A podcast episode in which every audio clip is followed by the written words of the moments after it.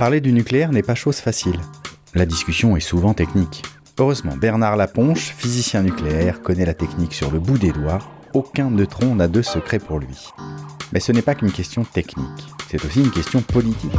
En France, nous sommes 66% à vivre à moins de 75 km d'un réacteur nucléaire. Il est grand temps que la population soit actrice des choix énergétiques. Et enfin, le nucléaire est un sujet éthique.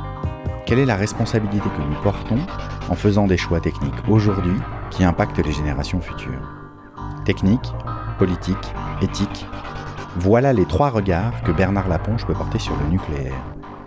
Ce podcast s'appelle Un déjeuner chez Bernard et c'est parti. Nous voici donc pour un nouvel épisode d'un déjeuner chez Bernard. Aujourd'hui, c'est casse-croûte et EPR. Eh ben, je crois qu'on va recommencer au début de l'histoire et faire un peu d'histoire sur cet EPR. Déjà, qu'est-ce que ça veut dire EPR Pour comprendre ce que ça veut dire, il faut savoir comment cette affaire a commencé. La France avait déjà développé des réacteurs à uranium enrichi et ordinaire sous pression, qu'on avait, et sous licence Westinghouse, à partir des années 74, 73-74. Et les Allemands, de leur côté, avaient aussi développé des réacteurs de, même type, de même filière. Au début, dans au début des années 80, la fin des années 80 plutôt, dans le cadre des discussions politiques entre Mitterrand et Kohl, euh, l'alliance entre la France et l'Allemagne, etc., il y a eu l'idée de lancer un projet commun de réacteurs qui serait euh, fait à partir du meilleur réacteur français de l'époque, ou disons le dernier, le né, qui s'appelait le réacteur N4, et le meilleur réacteur allemand, le Convoy. Entre donc la firme française euh, Framatome, qui faisait partie d'Areva, qui va faire partie d'Areva en 2001, et la firme Siemens. Et le, ce réacteur devait être plus puissant que les derniers de chaque pays, et il devait arriver à 1600 euh, mégawatts au lieu de 1450 en France pour le, pour le dernier. Donc un grand projet euh, qu'on aurait pu dire franco-allemand ou germano-français, mais pour lui donner quand même une certaine aura internationale, on l'a appelé le projet européen. Europé, EPR veut dire... Alors c'est marrant parce que c'était entre France et Allemagne et on a pris un nom anglais. European Pressurized Reactor, réacteur à eau sous pression européen. Bon, donc c'est resté pendant un certain temps. D'ailleurs, tout le monde disait EPR, la plupart des gens ne savaient pas ce que ça voulait dire, mais c'est pas grave. Il se trouve que en 1904, donc le, projet a été donc monté sur papier euh, dans les années euh, dans les années 90 et on est arrivé à un projet vers 1999 euh, qui, était, qui, était à peu près prêt sur le papier. En 1998, l'Allemagne a décidé de sortir du nucléaire. Et donc, ils ont commencé à pas trop s'intéresser à la question et au, et au, projet EPR. Mais en fait, ça a pris assez longtemps et le Siemens n'a quitté définitivement le projet EPR qu'en 2019. On, on verra d'ailleurs pourquoi. Et donc au début des années 2000, il y a une pression des milieux nucléaires très forte, en particulier en France. Euh, je me souviens très bien, puisque j'étais à ce moment-là au cabinet de Dominique Voynet, qui avait une offensive énorme pour décider la construction d'un EPR, à laquelle elle s'est opposée, et le Premier ministre Jospin a suivi l'avis de Dominique Voynet, donc on n'a pas construit lancé la construction de l'EPR à cette époque. Mais, le, comme on sait, le gouvernement a changé. C'est donc, euh, c'est donc M. Sarkozy qui est devenu président de la République. Et donc, il y a eu des décisions positives en faveur de l'EPR, avec le premier acte, curieusement, étant d'ailleurs l'achat d'un EPR, donc à Areva, par la Finlande, en 2004. Et c'est très étonnant parce que ce réacteur n'existait pas, il n'existait que sur le papier. Et donc, euh, en général, quand un pays développe un modèle de réacteur, il commence à construire le premier, le premier exemplaire chez lui, et puis après, en fonction de, la réussite de, ce projet, il le vend à l'étranger. Là, on vend à la Finlande. Alors pourquoi, pourquoi la Finlande a acheté ça? Eh ben Parce que ce fameux réacteur EPR était présenté paré de toutes les vertus. Non seulement il avait une puissance plus importante à 1600 euh, mégawatts de, puissance électrique. Ensuite, euh, du point de vue de la sûreté, il y avait plus de protection que par rapport au précédent, c'est-à-dire un peu euh, un ajout des protections françaises et des protections allemandes, parce qu'il y avait, par exemple, la double enceinte en Allemagne. Enfin, ils ont fait un compromis, pas un compromis, ils ont additionné pratiquement les, les propriétés des deux, et Arriva le vendait à 3 milliards d'euros même 2,7 je crois au début. Enfin, il y a un truc euh, absolument extraordinaire en, coût, même par rapport au précédent qui fonctionnait depuis un certain temps, et avec une durée de construction de 5 ans. Et c'était clé en main, c'est-à-dire Areva euh, vendait ce, réacteur, mais était payé 3 milliards, terminé. C'est le prix fixe. Et on verra ce qui se passera par la suite. Et la décision, de, la décision a été prise, euh, euh, il y a eu un débat homérique, euh, un débat public très public et très conflictuel. Et de toute façon, la, la décision a été prise par, par le président, par Sarkozy, puis confirmée par le Parlement avant la fin du débat. Donc voilà, côté démocratie, c'était formidable.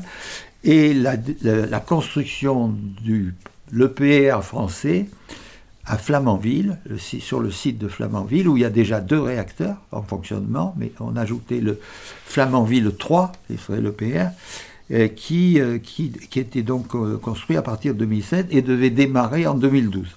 T'arrêtes un petit peu parce que tu as dit beaucoup, beaucoup de choses. le débat, le débat qu'il y a à l'Assemblée nationale, c'est sur la vente de l'EPR à la Finlande ou sur la fabrication de Flamanville 3, enfin de l'EPR en France? C'est sur Flamanville, là, qui est décider la construction en France de, Flamanville. Alors, euh, ce Flamanville, et ce projet étant présenté dans le débat et aussi devant l'Assemblée nationale, euh, paraît de toutes les vertus, donc 3 milliards d'euros, euh, formidable, donc vraiment on ne comprend pas pourquoi on aurait refusé ce projet, et une durée prévue de construction de 57 mois, attention, hein, c'est pas c'est pas pas 5 ans, hein, c'est 57 mois, ce qui veut dire 4,8 ans. Moi, j'ai jamais compris qu'on n'ait pas dit 5 euh, ans, par exemple, parce que quand même, on sait que les, les, durées de construction, c'est pas extraordinaire. Le coût de l'investissement, en 2003, c'était présenté 2 milliards d'euros. En 2005, ça passait quand même à 3,3 milliards d'euros. Bon, c'était très peu cher, et comme la puissance était plus importante, on arrivait à un coût du mégawattheure de 43 euros de l'époque par mégawattheure, donc c'était formidable, si vous voulez. Alors nous, on s'est opposé à l'EPR à l'époque, Global Chance, avec Benjamin Dessus, Yves Marignac, etc. Euh, en disant que, bon, on ne croyait pas une seconde qu'on puisse faire dans des conditions euh, aussi rapides, et euh, un réacteur qui était vraiment beaucoup plus important que les précédents, avec, on a critiqué, il y a des articles sur le site du Global Chance qui critiquent la technique de l'EPR, et, aussi sur la question économique. On a dit, écoutez, un produit, c'est quand même un nouveau réacteur et plein de choses nouveaux, en plus franco-allemand, on ne peut pas croire du tout à cette histoire. Donc c'est intéressant de relire les articles de l'époque, y compris ceux qui expliquaient que c'était 3 milliards, 5 ans de travaux, etc. Alors. Attends, je voudrais revenir juste sur un petit truc, parce que j'ai envie de dire presque bêtement. Moi, je pensais que l'EPR, c'était euh, un nouveau réacteur, un nouveau type de réacteur, presque une nouvelle génération de réacteurs. Et en fait, c'est juste un réacteur plus gros si je comprends bien. Oh, oh, c'est la même filière, c'est-à-dire les réacteurs à uranium enrichi et eau sous pression. Bon, les REP, ou les PWR euh, en, anglais. Mais dans, les, dans cette filière PWR, on peut définir des générations, c'est-à-dire ceux des années les réacteurs américains des années 60, c'était des réacteurs à peu près de 300 MW, 250-300 MW. Il y en a un à Chose dans les Ardennes qui est en train d'être démantelé. C'est ce qu'on peut appeler la première génération des réacteurs REP. Ensuite, la deuxième génération, on peut dire, c'est les réacteurs qui sont succédés dans le programme français qui sont actuellement en fonctionnement. 900 MW, 1300 MW, 1450 MW, dans lequel la différence est essentiellement la puissance. Donc deuxième génération. Troisième génération des, réacteurs REP, c'est euh, l'EPA.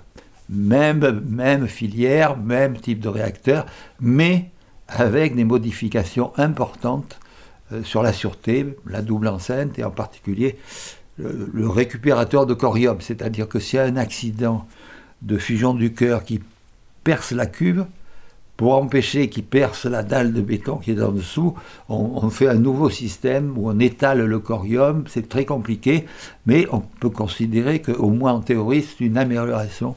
Et c'est pour, ça qu'on l'a appelé de troisième génération. Voilà, les trois générations. Mais c'est la même filière. Et en particulier, cette filière, depuis le début et toujours, euh, ne prévoit pas dans sa conception l'accident grave. Parce que au début, ils estimaient que donc c'est les Américains hein, dans les années 60, et puis dans les années 70, euh, ils estimaient que la probabilité de fusion du cœur était tellement faible qu'on pouvait considérer que c'était zéro. Et donc, ces réacteurs, s'il y a perte de refroidissement, on a l'accident grave. Et, et, si ça continue, l'accident majeur. Et on a eu l'accident grave à Timor Island, et l'accident majeur sur un réacteur presque de même type, à uranium enrichi à eau, mais à eau bouillante, à Fukushima. Et donc ces réacteurs, intrinsèquement, ils présentent certains risques. L'apport de l'EPR, c'est de dire, OK, on ne peut pas forcément, si on perd le refroidissement, on a fusion du cœur, mais même si la fusion du cœur perce la cuve, avec le récupérateur de corium, on doit s'en tirer. Alors tout ça est discutable, mais c'était ça, la, ça la doctrine. Mais il y a quand même ce, défaut de tous ces réacteurs, c'est l'histoire que euh, on n'a pas de parade à l'accident grave. Si on perd le refroidissement, c'est fichu. Ce qui est quand même euh, un, défaut de, toute cette filière. Et on aurait pu d'ailleurs, à l'époque, je veux dire au, tournant des années 2000, euh, prendre la décision d'imaginer ou d'essayer de développer des réacteurs qui serait intrinsèquement sûr, c'est-à-dire que s'il y a un truc comme perte d'électricité, perte d'eau, ben, le réacteur s'arrête et puis, ça, et puis la chose s'arrête. C'est-à-dire trouver un système qu'on peut appeler de sûreté passive. Mais enfin, c'est un peu compliqué. Restons sur le PR. Alors, qu'est-ce qui s'est passé après ça pour rester sur le, le nom, de, le nom du réacteur? C'est que les Allemands sont partis. En finalement, je l'ai dit, Siemens, en 2009, en 2009, il a quitté complètement. Et donc c'était un peu embêtant de continuer à dire que l'EPR était European Pressurized Reactor, puisque c'était un French, c'était un French. Alors plutôt que de dire que ça devenait un, FPR, on a dit ah ben non, c'est un réacteur qui, qui est de la même famille que les précédents, mais avec une meilleure sûreté, et on appelle ça un modèle évolutionnaire. Waouh Il faut être génial quand même. C'est poétique. Évolutionnaire, c'est la théorie de, la sûreté évolutionnaire. Au lieu de changer de modèle de réacteur, on améliore chaque fois et donc l'EPR, l'EPR c'est l'amélioration des précédents. Il est donc évolutionnaire. Quand même quelqu'un qui a dû être payé très cher pour trouver ça parce que c'est très malin. Donc le E c'est évolutionnaire. Waouh. Le P c'est power réacteur. Magnifique. Alors, évolutionnaire, evolutionary, eh oui. evolutionary power reactor. Vendu par Areva, donc en fait, bon, filière française. Et avant même que la France décide de construire un EPR, donc les, la Finlande a acheté cet EPR à 3 milliards, pareil, euh, euh, construction 5 ans, là peut-être ils ont dit 5 ans, démarrage des travaux en 2004 et qui devait donc démarrer en 2009. Et oui. Eh ben, eh ben, il n'a toujours pas démarré. Nous sommes en 2021 Et les, Finlandais ont été furieux parce que tout, tout merdait, ils ont demandé des modifications qui n'ont été pas faites, mal faites, etc. Enfin, ça s'est très mal passé et ça continue à mal se passer parce qu'ils découvrent encore des trucs qui collent pas. Hein, dernièrement, il y a eu encore, je sais pas quoi, une histoire de soupape ou je sais pas quoi. Donc, euh, le finlandais n'a pas démarré. Le français n'a pas démarré depuis cette époque, il est toujours. On pense qu'il démarrera 2022-2023, c'est pas, pas sûr. Par contre, on a vendu deux EPR en Chine, deux, qui ont démarré leur construction, je pense, vers 2007, ouais, probablement, qui ont été construits beaucoup plus rapidement que les, que les Français ou, Finlandais, qui ont démarré. Le, premier a démarré en 2019, je crois. Euh, donc euh, pas mal, quoi, ou 2018. Enfin, il a démarré, il a marché à pleine puissance.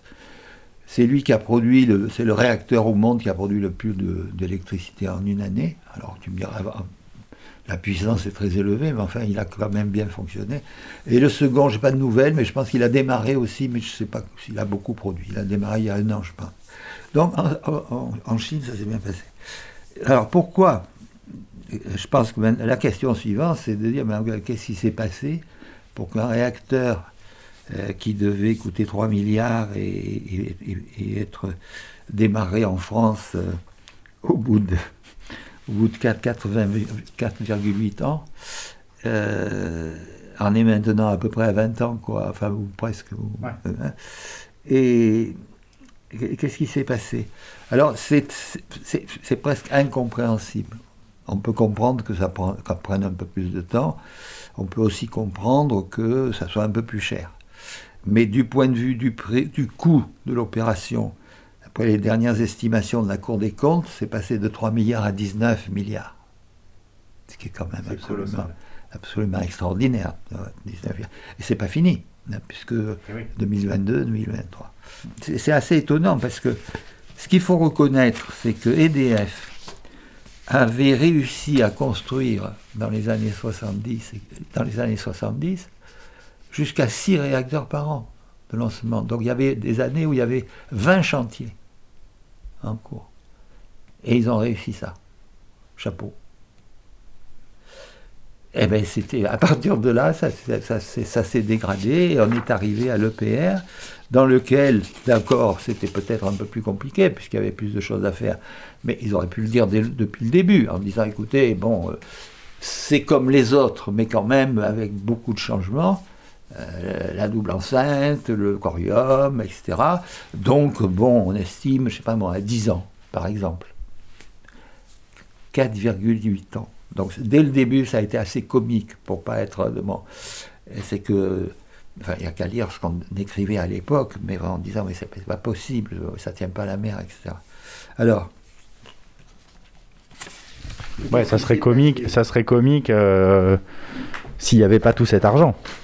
Ah, et, le risque, parce que euh, ce, réacteur, euh, déjà on peut, faire, on peut faire des remarques sur la conception, le fait qu'on a voulu faire trop gros, que les systèmes sont très complexes, que soi-disant les systèmes doivent répondre à tout, mais leur complexité fait que cette complexité même peut, peut être un défaut du point de vue de la sûreté. Donc il y a des critiques sur le PR. Mais en plus, il y a eu des retards et des tas de trucs qui fait qu'il y a des équipements à l'intérieur qui ne sont pas de bonne qualité, et on le sait. Et, donc il y a aussi un, risque du point de vue de la sûreté, parce que les choses ont, été mal faites. Alors qu'est-ce qui s'est passé? Euh, Il s'est passé tout ce qu'on puisse imaginer. Et le pire, parce que inattendu, c'est le coulage du béton de la dalle une dalle en béton qui a été fait sur plein de réacteurs, qui est fait d'ailleurs sur d'autres installations industrielles. Euh, bah, très vite, on s'est aperçu que ça ne marchait pas, euh, qu'il y avait des trous. Et l'ASN a été amené à, à, arrêter le chantier en disant les mecs, arrêtez, proposez-moi une façon de faire qui marche. Et cette histoire de béton a duré trois ans pendant trois ans, il a fallu faire, défaire, arrêter, recommencer. Et, donc voilà, sur, les 4,8 ans du total, on a passé 3 ans au moins à s'assurer que le béton était, que le béton euh, finalement était, était convenable. Ce truc de dalle en béton, là, ce que tu m'expliques, c'est que grosso modo, c'est quelque chose qu'on a su faire, qu'on sait faire. Mais c'est quoi? C'est une perte de savoir-faire du bétonneur? D'abord, c'est qui le bétonneur de l'EPR C'est Bouygues? Mais, mais, si tu veux, toute cette histoire, c'est aussi, d'une part, le, fait que EDF euh, n'a mal organisé son chantier, l'a mal contrôlé, etc. Mais pratiquement tout, c'est des entreprises extérieures. C'est pas EDF qui fait le béton, c'est pas EDF qui fait l'acier, c'est pas EDF qui fait même les soudures. C'est des gens, EDF paye des gens pour faire ça.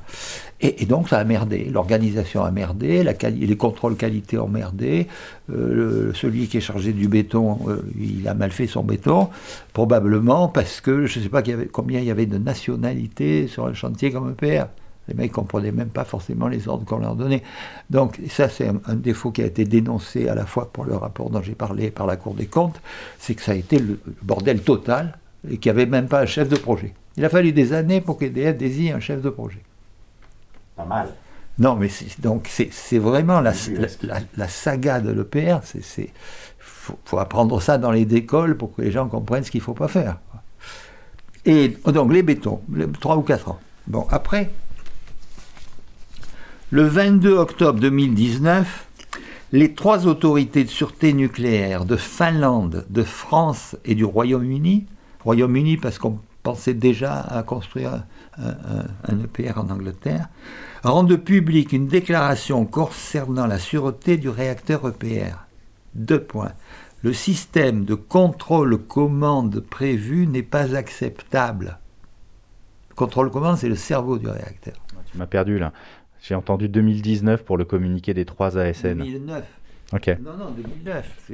Donc très tôt. Enfin, c'était presque le moment où on était prêt à démarrer, quoi. Hein. Bon, pas acceptable. Et la critique est claire. Elle porte sur Il y a deux réseaux. Il y a le contrôle. Il y a un réseau de contrôle qui assure le fonctionnement du réacteur, comme dans un avion. Et puis tu as un système de contrôle du réacteur en situation anormale. C'est-à-dire, si un truc déconne, on coupe et on passe sur l'autre qui doit fermer ceci, ouvrir cela. C'est-à-dire un pilotage différent. Donc, on voit bien que les deux doivent être indépendants. Les trois autorités considèrent que l'EPR ne satisfait pas à cette exigence d'indépendance entre les deux systèmes. Et donc ça, c'est un problème de conception, pas de réalisation, quoi. Non, non, il y a conception. Conception et, conception des années après le début. Tout ça parce que c'est l'autorité de sûreté finlandaise qui s'en est aperçue. Chez nous, c'était passé sous les radars. C'était passé sous les radars et l'autorité de sûreté française a bien été obligée de co-signer. Il n'est pas impossible que si, si ça n'avait été qu'une affaire française, on n'en aurait jamais entendu parler. Ou en tout cas, même si la correction avait été faite, il n'y aurait pas eu de la même publicité qu'une lettre des trois autorités. Mais enfin, n'anticipons pas. L'ASN acceptera, l'ASN française, de l'autorité française, acceptera le nouveau système de contrôle commande proposé par EDF en avril 2012. Trois ans. retard, évidemment. Contrôle commande, panique à bord, etc. Le 22 octobre 2009, les autorités de sûreté nucléaire soulèvent le problème. En 2012, l'AXN accepte le nouveau système, bon, qui est installé à partir de là. donc ça, ça vient un petit peu épingler peut-être cette euh, excellence française dont on parle si souvent dans le monde du nucléaire. Non, mais, cette histoire de, PR est la risée générale sur l'excellence française. Dire, au niveau international, c'est tout le monde connaît ce désastre de l'EPR français. Alors après, alors après, il y a eu les problèmes de, soudure. Dès le début, il y a des problèmes de soudure. Par exemple, il y a une, l'enceinte de confinement, c'est deux coques en béton. Mais à l'intérieur de la coque en béton interne, il y a une, paroi en acier. Il faut souder tout ça. Les soudures ont merdé, il a fallu les refaire, c'est pas possible. Donc déjà, dès le début, c'est-à-dire pour la paroi.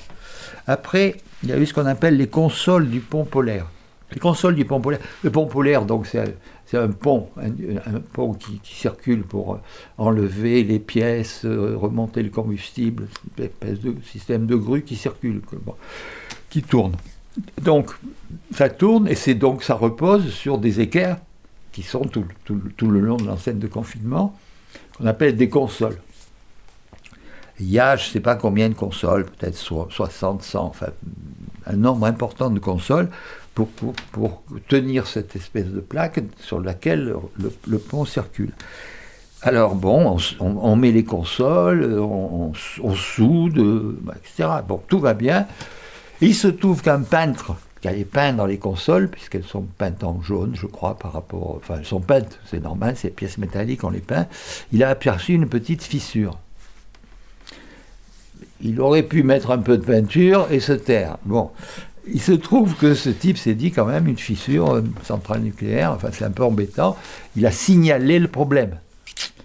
Euh, probablement au mec d'EDF qui était là pour, pour, vérifier les travaux, enfin, puisque lui, il était entreprise extérieure, très certainement. Donc il a dit, alors les mecs sont revenus voir, il y a une fissure, probablement ils ont découvert qu'il y en avait peut-être d'autres. Elles étaient toutes posées, prêtes à être peintes. EDF a été obligé de tout enlever et de les remplacer toutes. À nouveau, un certain délai. Décision EDF de faire fabriquer à nouveau l'ensemble des consoles. On dirait un sketch de quelqu'un qui refait sa salle de bain et qui euh, se retrouve avec euh, les, les, portes au plafond, avec des fenêtres par terre. Avec, c'est, une mauvaise, c'est une mauvaise histoire en fait. C'est une mauvaise histoire, mais très inquiétante. Parce que imagine que le peintre, euh, il n'a pas vu ça, il n'aurait pas vu son truc. Ben, ça veut dire qu'un jour, le, support du pont polaire aurait, cassé, probablement, à propos de n'importe quoi même. Et, le, pont polaire s'effondre, tu peux taper sur la cuve, puisque tout ça est au-dessus de la cuve du réacteur. Et de l'endroit où il y a les combustibles. Donc c'est un scandale. Bon. Alors après, on est. Alors attends, parce que là, je vois que tu veux partir dans la dans la longue litanie. Oui, mais après, parce que toutes les... les soudures, par exemple, ça a duré jusque les soudures. Le béton, ça, ça, a fini par se calmer. Les soudures, depuis le premier jour où ça s'est produit pour le, truc en, béton, ça a continué. Bon, avec les consoles euh, en question. Et après, avec euh, il y, a, les circuits, il y a le circuit primaire, puis il y a les circuits secondaires, c'est-à-dire la vapeur, l'eau qui va dans les générateurs de vapeur, puis après la vapeur qui va entre les générateurs de vapeur qui sont à l'intérieur de l'enceinte de confinement, et puis la turbine, bon, pour faire tourner, faire l'électricité. Bon. Donc ces, circuits sont extrêmement complexes. Ce pas des trucs tout droits, des toc, toc, toc, toc, toc, toc, toc, toc. Et donc il y a énormément de soudure. Bon. Et alors, énormément de soudure, et eh bien en 2000, ça doit être 2018, je sais pas, euh, ce qu'on appelle une scandaleuse affaire. une de plus Une de plus. On s'est aperçu que il y avait des tas des soudures qui n'étaient pas conformes. Une centaine de soudures sur tous ces trucs. C'est des soudures dont le, enfin, le gros problème, c'est d'avoir de bons soudeurs. Il y en a peut-être deux ou trois en France, pas plus c'est très compliqué, parce que c'est des épaisseurs de 20 cm ou de 10 cm. C'est un travail absolument colossal et très précis et très précieux, etc. Donc, ils loupent les soudures. Et euh, donc, euh, ils disent oui, c'est pas grave, je sais pas quoi. L'autorité de sûreté nucléaire commençait un peu à en avoir marre, quoi, d'accumulation de ces trucs. Vous allez refaire toutes les soudures. Ah oui, mais il y en a quatre, attends, ou huit, 8 je crois, qui sont entre les deux parois en béton de l'enceinte de confinement. Alors euh, EDF dit non, non, mais c'est pas grave, etc. Et là, l'autorité de sûreté dit il faut les refaire. Et on en est là, c'est-à-dire qu'en 2018, je crois, la SN a dit il faut les refaire. Parce que tous les experts avaient dit il faut les refaire. Là, il n'y a pas eu de, discussion. EDF, euh, mais non, non, il faut les refaire non seulement les 100 extérieurs, mais les, 8 trucs. Et alors comment on fait? Alors on peut détruire l'enceinte de confinement en béton et puis envoyer un mec pour ressouder. C'est EDF qui doit trouver une façon de faire. Là, l'IRSN doit examiner la qualité de ça. L'ASN doit approuver la méthode. Et après, il faut le faire. Et il faut le faire et s'assurer que c'est bon. Est-ce que les soudures qui ont été loupées par, par des mecs vont être réussies par un robot euh, bon, euh, bon. Et donc le robot serait un, serait, serait un robot qui rentrerait, je pense, entre les deux enceintes de confinement. Il irait sur la soudure. Là, il y aura probablement caméra, je sais pas quoi, comme une opération, je sais combien. Et il irait faire, refaire la soudure. Donc, bon. Alors, ils ont trouvé un robot aux États-Unis qui doit servir, je sais pas, peut-être dans l'industrie pétrolière, enfin, je sais pas où. Il y a un robot qui soit apparemment capable de faire ça. Euh, tout ceci. Donc l'ASN, je crois, a donné son accord sur le, sur le principe de la méthode, c'est-à-dire faire intervenir un robot. Maintenant, il faut que le robot arrive, que les essais soient faits avec ce robot et que l'opération elle-même soit faite avec ce robot. Euh, donc, euh, du point de vue de, cette histoire, on en est là. Alors moi, il y, y, a plusieurs choses. Il y en a encore d'autres. Hein. Oui, j'imagine qu'il y en a encore d'autres. il y en a une, une autre scandaleuse qu'on appelle une, scandaleuse affaire, c'est que au fur et à mesure que les pièces sont prêtes, on, les, on les, met dans le réacteur, on les pose. Et donc, euh, on, a vu, on a vu rentrer une, la cuve du réacteur. Et puis, euh, il, a été déclaré, on ne sait pas trop comment, mais on a été su qu'en fait, le fond de cuve, ben, qui, était, qui était déjà soudé, hein, parce que la cuve était entière, euh, présenter des défauts, un acier dans lequel il y avait un taux de carbone trop important et qui donc présentait, présentait un risque en, cas de, en cas d'accident. Et également le couvercle de la, le couvercle de la, cuve, qui avait donc été fabriqué à Crozoforge alors que le gros de la cuve était fabriqué au Japon, et qu'il y avait ces malfaçons, mais falsifiées, c'est-à-dire les certificats qui certifiaient la qualité de ces pièces étaient faux. Donc c'est quand même quand même incroyable. Jamais dans toutes les littératures antinucléaires, il y a des gens qui ont dit qu'il y avait des, fausses, des gens qui allaient mettre dans les, dans les réacteurs des pièces, des pièces dont, dont quelqu'un savait qu'elles étaient, qu'elles étaient défaillantes. Ça a été chargé. Et c'est-à-dire que ça a été installé. Ça a été installé dans, dans le réacteur. Et là, il y a eu une, bon, il y a une pression de tout le monde pour dire, pour sortir de cette malédiction de l'EPR. Et, finalement, et là, je pense que c'est une faute grave, ça a été autorisé. Par, l'autorité sûreté L'autorité de sécurité nucléaire a dit, OK, on prend une pièce qui est, dont on sait qu'elle est mal faite. Mais il y a eu un décret Normalement, ça aurait dû être arrêté. Mais il y a eu un décret signé par le gouvernement de Premier ministre M. Valls disant que dans le cas de difficultés, sans que ce soit très précisé, donc bon, on ne savait pas trop, euh, l'industriel, ou EDF, peut demander une dérogation. Et cette dérogation euh, peut autoriser de, mettre un truc euh, qui n'est pas parfait. Et ce décret a été complété par un arrêté de décembre disant que cette tâche était confiée à la SN. Et ça, c'est pourri. Parce que c'est une responsabilité politique qui a été prise. Puisque la SN et tout le monde savaient que la pièce n'était pas bonne. Donc on, sortait du domaine de la sûreté en, l'acceptant. Alors quand même, ils l'ont accepté parce qu'EDF a dit, écoutez, moi je ne peux pas la remplacer parce qu'il faut six ans pour fabriquer un nouveau couvercle. Bon, on n'est plus à six ans près et, donc la, SN a dit OK, vous pouvez démarrer avec ce couvercle, espérant comme tout le monde que ça allait démarrer. Mais il faudra le changer en 2024, c'est-à-dire au moment où on, s'arrête pour le combustible. Ah. Je considère que là, il y a une faute. Il y a une faute du politique. Du politique et de la SN. La SN, ils sont indépendants, ils n'étaient pas obligés, mais il y avait une telle pression. Et alors maintenant, tout, en gros, tout va bien parce que il est probable que EPR démarrera à peu près à cette époque-là, et du coup, on pourra changer le couvercle avant le démarrage. coup de bol, coup de bol.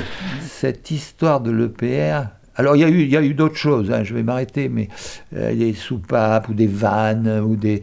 Alors chez les euh, chez les Finlandais, tout d'un coup, le pressuriseur s'est mis à vibrer.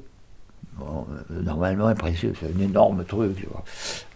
Alors pourquoi, comment, je ne sais pas où ça en est, mais enfin, ça a retardé le finlandais, probablement le français peut-être il va vibrer à son tour. Chez le finlandais, il y a eu des histoires de vannes, d'ailleurs, qui sont bien expliquées dans le journal de l'énergie. Euh, on, est persuadé, les, Finlandais ont dit, mais c'est les mêmes sur l'OPA français. Côté français, on n'a pas eu tellement d'explications, sinon oui, oui, quand même, peut-être, oui, on regarde, on regarde. Enfin bon, euh, cette histoire est lamentable et, et à tous les points de vue. Au point de vue d'abord de, la technique, bon, on devrait savoir faire des soudures, savoir faire du béton, euh, savoir faire. la liste est, sans fin. Deuxièmement, de la conception, des fautes de conception, ce qui n'est pas normal quand même, au bout de 50 ans de, de, travaux sur les réacteurs, le contrôle de commande, etc. Troisièmement, des fautes d'organisation et de surveillance. L'EDF, euh, ce chantier n'a été mené par personne. Personne n'a contrôlé la qualité des, intervenants, si les soudeurs étaient bons, pas bons. Euh, les mecs, un jour, ils ont fait une inspection. Le type qui soudait, il ne savait pas souder, quoi, pratiquement. Chaque fois qu'il faisait un truc, c'était pas bon. Donc il, fallait refaire les soudures, etc. Et, puis, il y a, un problème de, il y a un problème politique. Arrêtons-nous là pour aujourd'hui, car cela fait déjà beaucoup de sujets dans cet épisode. Nous aborderons l'aspect politique et d'autres choses encore sur ce fiasco de l'EPR dans le prochain épisode. Un déjeuner chez Bernard est un podcast financé par Global Chance, association d'expertise scientifique indépendante sur la transition énergétique. Le générique a été composé par Jack Ellis et Feel the Sound, le morceau s'appelle Volcano. A bientôt pour un nouvel épisode d'un déjeuner chez Bernard.